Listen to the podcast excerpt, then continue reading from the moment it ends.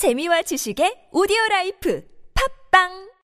주님은 나의 최고봉 하나님과의 일치.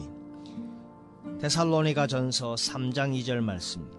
그리스도의 복음을 전하는 하나님의 일꾼. 우리가 거룩을 회복한 이후에는 당신의 삶의 목표가 무엇인가를 말하는 것이 쉽지 않습니다. 그 이유는 하나님께서 성령에 의해 당신의 목적이 아닌 주님의 목적을 위해 당신을 취하셨다는 것을 알기 때문입니다.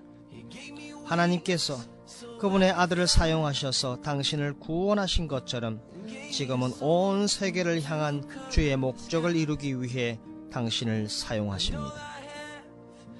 만일 당신이 하나님께서 나를 이러한 일로 저러한 일로 부르셨다 라고 하며 당신 자신을 위한 위대한 일을 구한다면 당신은 당신을 사용하시려는 하나님의 뜻에 장애물을 놓는 것입니다.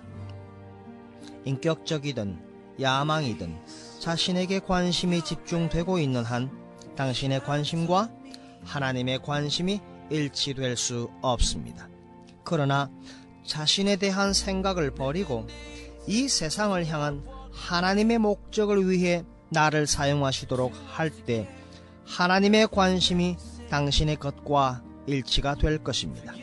하나님의 관심과 당신의 관심이 일치가 되도록 나를 허락한 이후에 당신이 하는 행동과 당신의 말은 모두 주님에게 속한 것인데 그때부터 당신은 당신의 길을 이해할 수 없는 현상들을 많이 만나게 될 겁니다. 삶의 목표는 나 자신이 아니라 하나님을 위한 것이어야 함을 배워야 합니다.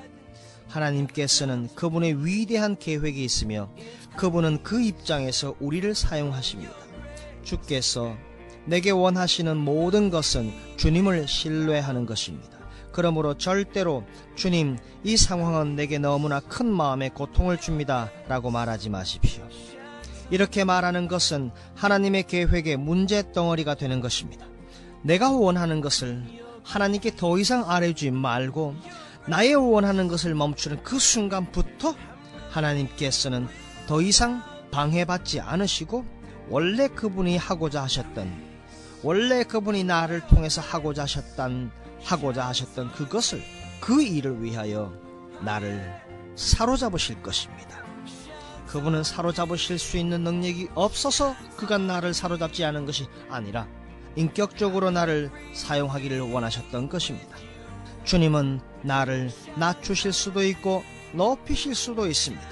주님은 그분이 원하시는 대로 무엇이든지 하실 수 있습니다. 주님은 단지 내게 주님 자신과 주님의 선하심을 향해 확실한 믿음만을 내가 가지기를 원하십니다. 자기 연민이라는 것은 하나님 것이 아닙니다. 하나님 것이 아니면 누구 것이겠습니까? 자기 연민에 빠지면 이 세상을 향한 주님의 목적을 위해 쓰임 받을 수 없습니다.